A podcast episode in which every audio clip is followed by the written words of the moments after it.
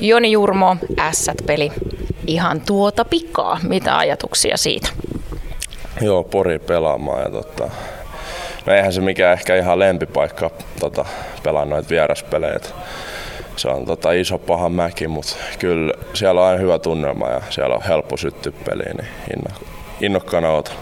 Onko nuo jässät-pelit semmoisia, no aika fyysisiä yleensä, jos tässä tykkäät?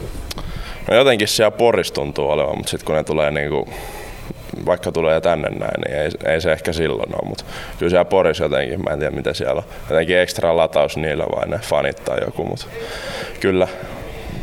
Miten sä koet sanan peliäly? Mitä se sulle tarkoittaa?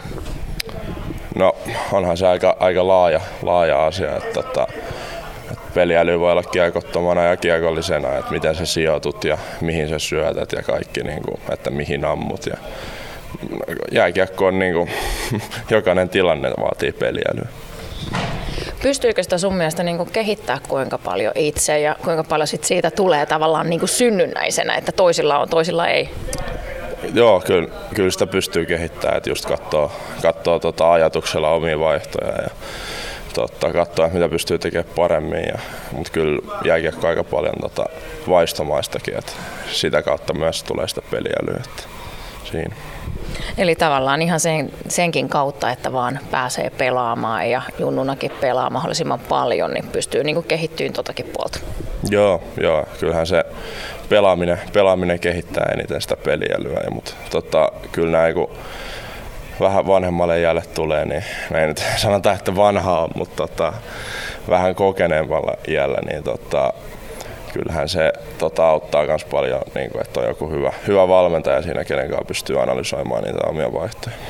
Siihen oli just tulossakin, että valmentajilla varmaan on myös aika suuri merkitys tässä peliälyharjoittamisessa. Joo, joo on, on, on.